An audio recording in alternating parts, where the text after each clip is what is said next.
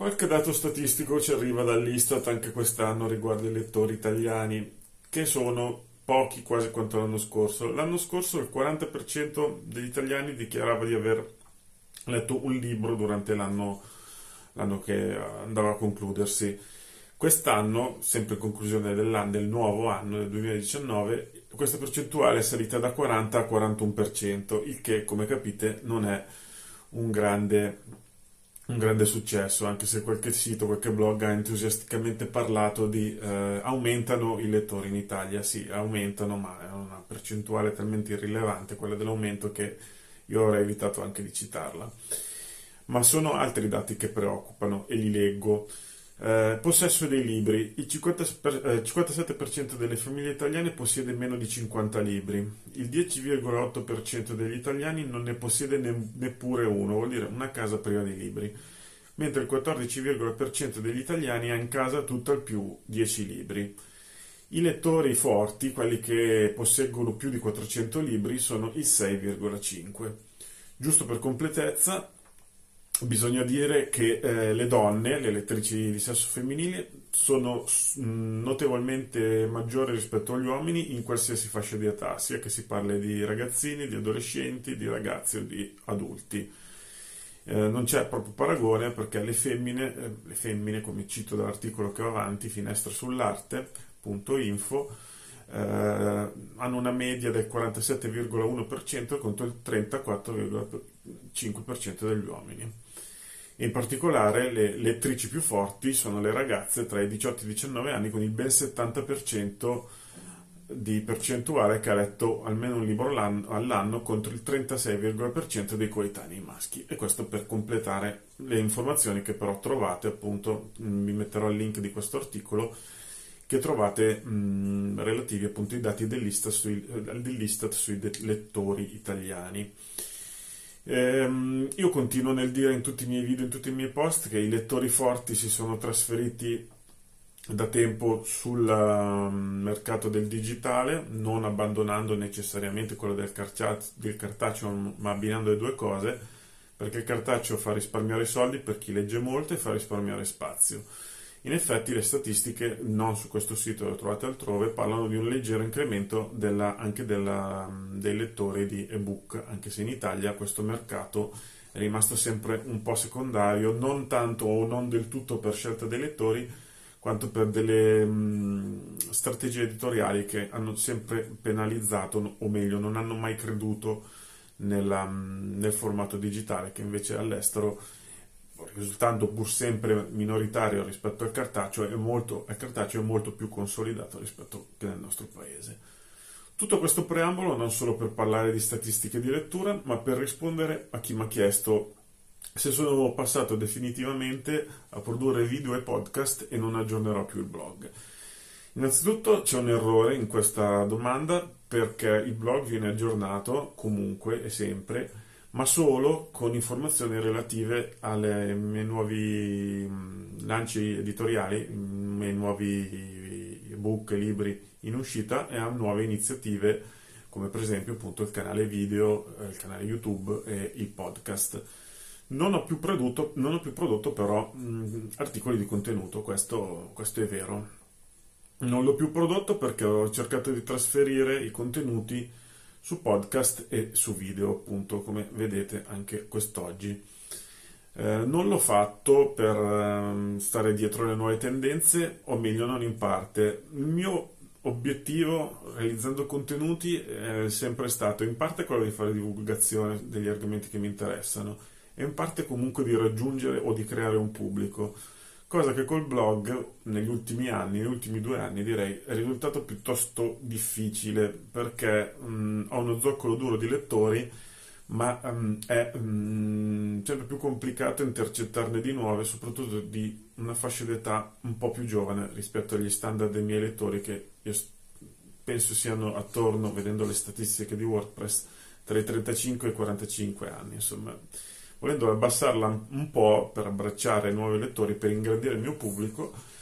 anche per fini commerciali, inutile nascondersi, ma non solo, ho scelto formati che eh, raggiungono maggiormente eh, appunto un pubblico di eh, età eh, più bassa.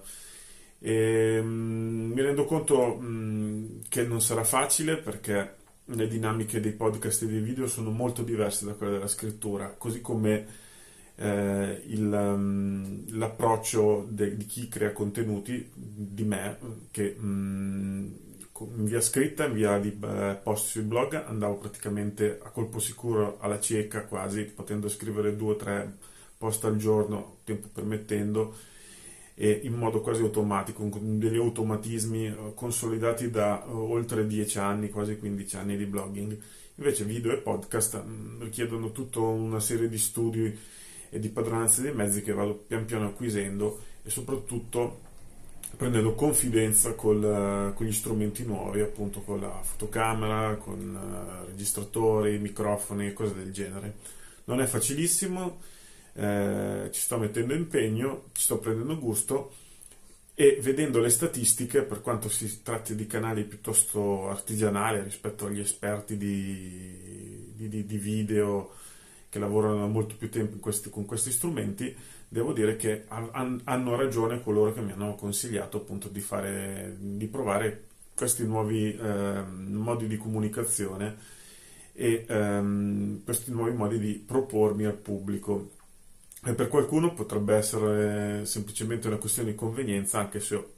io stesso ho appena ammesso di averlo fatto anche per fini commerciali, sperando appunto di raggiungere anche un pubblico nuovo non solo per i miei contenuti gratuiti, appunto video piuttosto che podcast, ma anche per i libri, perché comunque la mia attività principale, una delle mie due attività principali rimane quella di scrittore, mentre l'altra quella di mh, social media coach, che comunque ehm, si intreccia suo malgrado direi, perché ho cercato di separare le due cose, ma si intreccia suo malgrado anche con quella della scrittura. Quindi questa è la risposta alla vostra domanda la risposta a questa domanda che eh, si, si fonde, si giustifica in parte, quantomeno, oltre per le mie esigenze personali, con i dati che ho appena citati, citato, quelli su, eh, su, sulla lettura in Italia, insomma, sui lettori in Italia. E credo, e magari mi sbaglio, che un creatore di contenuti, soprattutto se non si appoggia a grandi realtà come per esempio magazine, eh, media nazionali o media molto forti, canali molto strutturati, debba in qualche modo evolversi sempre e cercare di spostarsi, in fondo ci chiamano nomadi digitali, ma non credo che sia solo per il fatto che io posso registrare qui come posso registrare in spiaggia, in montagna, in metropolitana, ma anche perché posso portare il mio messaggio, per piccolo che sia, da varie piattaforme e eh, da vari mezzi, da vari media che possono essere appunto il blog, come è stato per anni, come lo sarà per i contenuti che avevo appena detto, aggiornamenti, news e cose relative alle mie produzioni, ad altri, appunto, come sta succedendo con YouTube, con il podcast, eccetera. Non è detto che questi, saranno, questi esperimenti di nomadismo eh, mediatico saranno coronati da successo, ma ci si prova e mm, conscio, ci si prova conscio della mm, una piccola verità che chi si ferma comunque è perduto perché mh, mm, la concorrenza è tanta, perché ogni voce che ehm, viene taciuta presto dirà taciuta per sempre perché la memoria della rete è sempre più breve e anzi a maggior ragione eh, come dicono quelli bravi iscrivetevi al mio canale youtube così che non debba eh, continuamente mh, pubblicare i link dei vari video, cosa che odio, preferirei che ricevesse delle semplici e poco fastidiose notifiche quando aggiorno il canale. Proprio per questo motivo, perché la memoria uh, di chi è in rete oramai è breve, si tende a dimenticare anche i siti che si visitano spesso e quindi eh, non è detto che nessun tentativo perduri nel tempo, ma ci si prova e si prova comunque a creare contenuti e ogni qualvolta qualcuno mi dice di essere stato in qualche modo ispirazionale mm, nel creare un blog come è stato ai tempi o nel creare un podcast come è già successo in uno di questi casi recenti nonostante sia un podcaster di, bre- di vita giovanissima, di vita brevissima, vita diciamo produttiva brevissima mm, è già successo di ispirare una persona e mi fa piacere sempre sapere queste cose e quindi la speranza che anche questi contenuti per quanto mm, abbastanza artigianali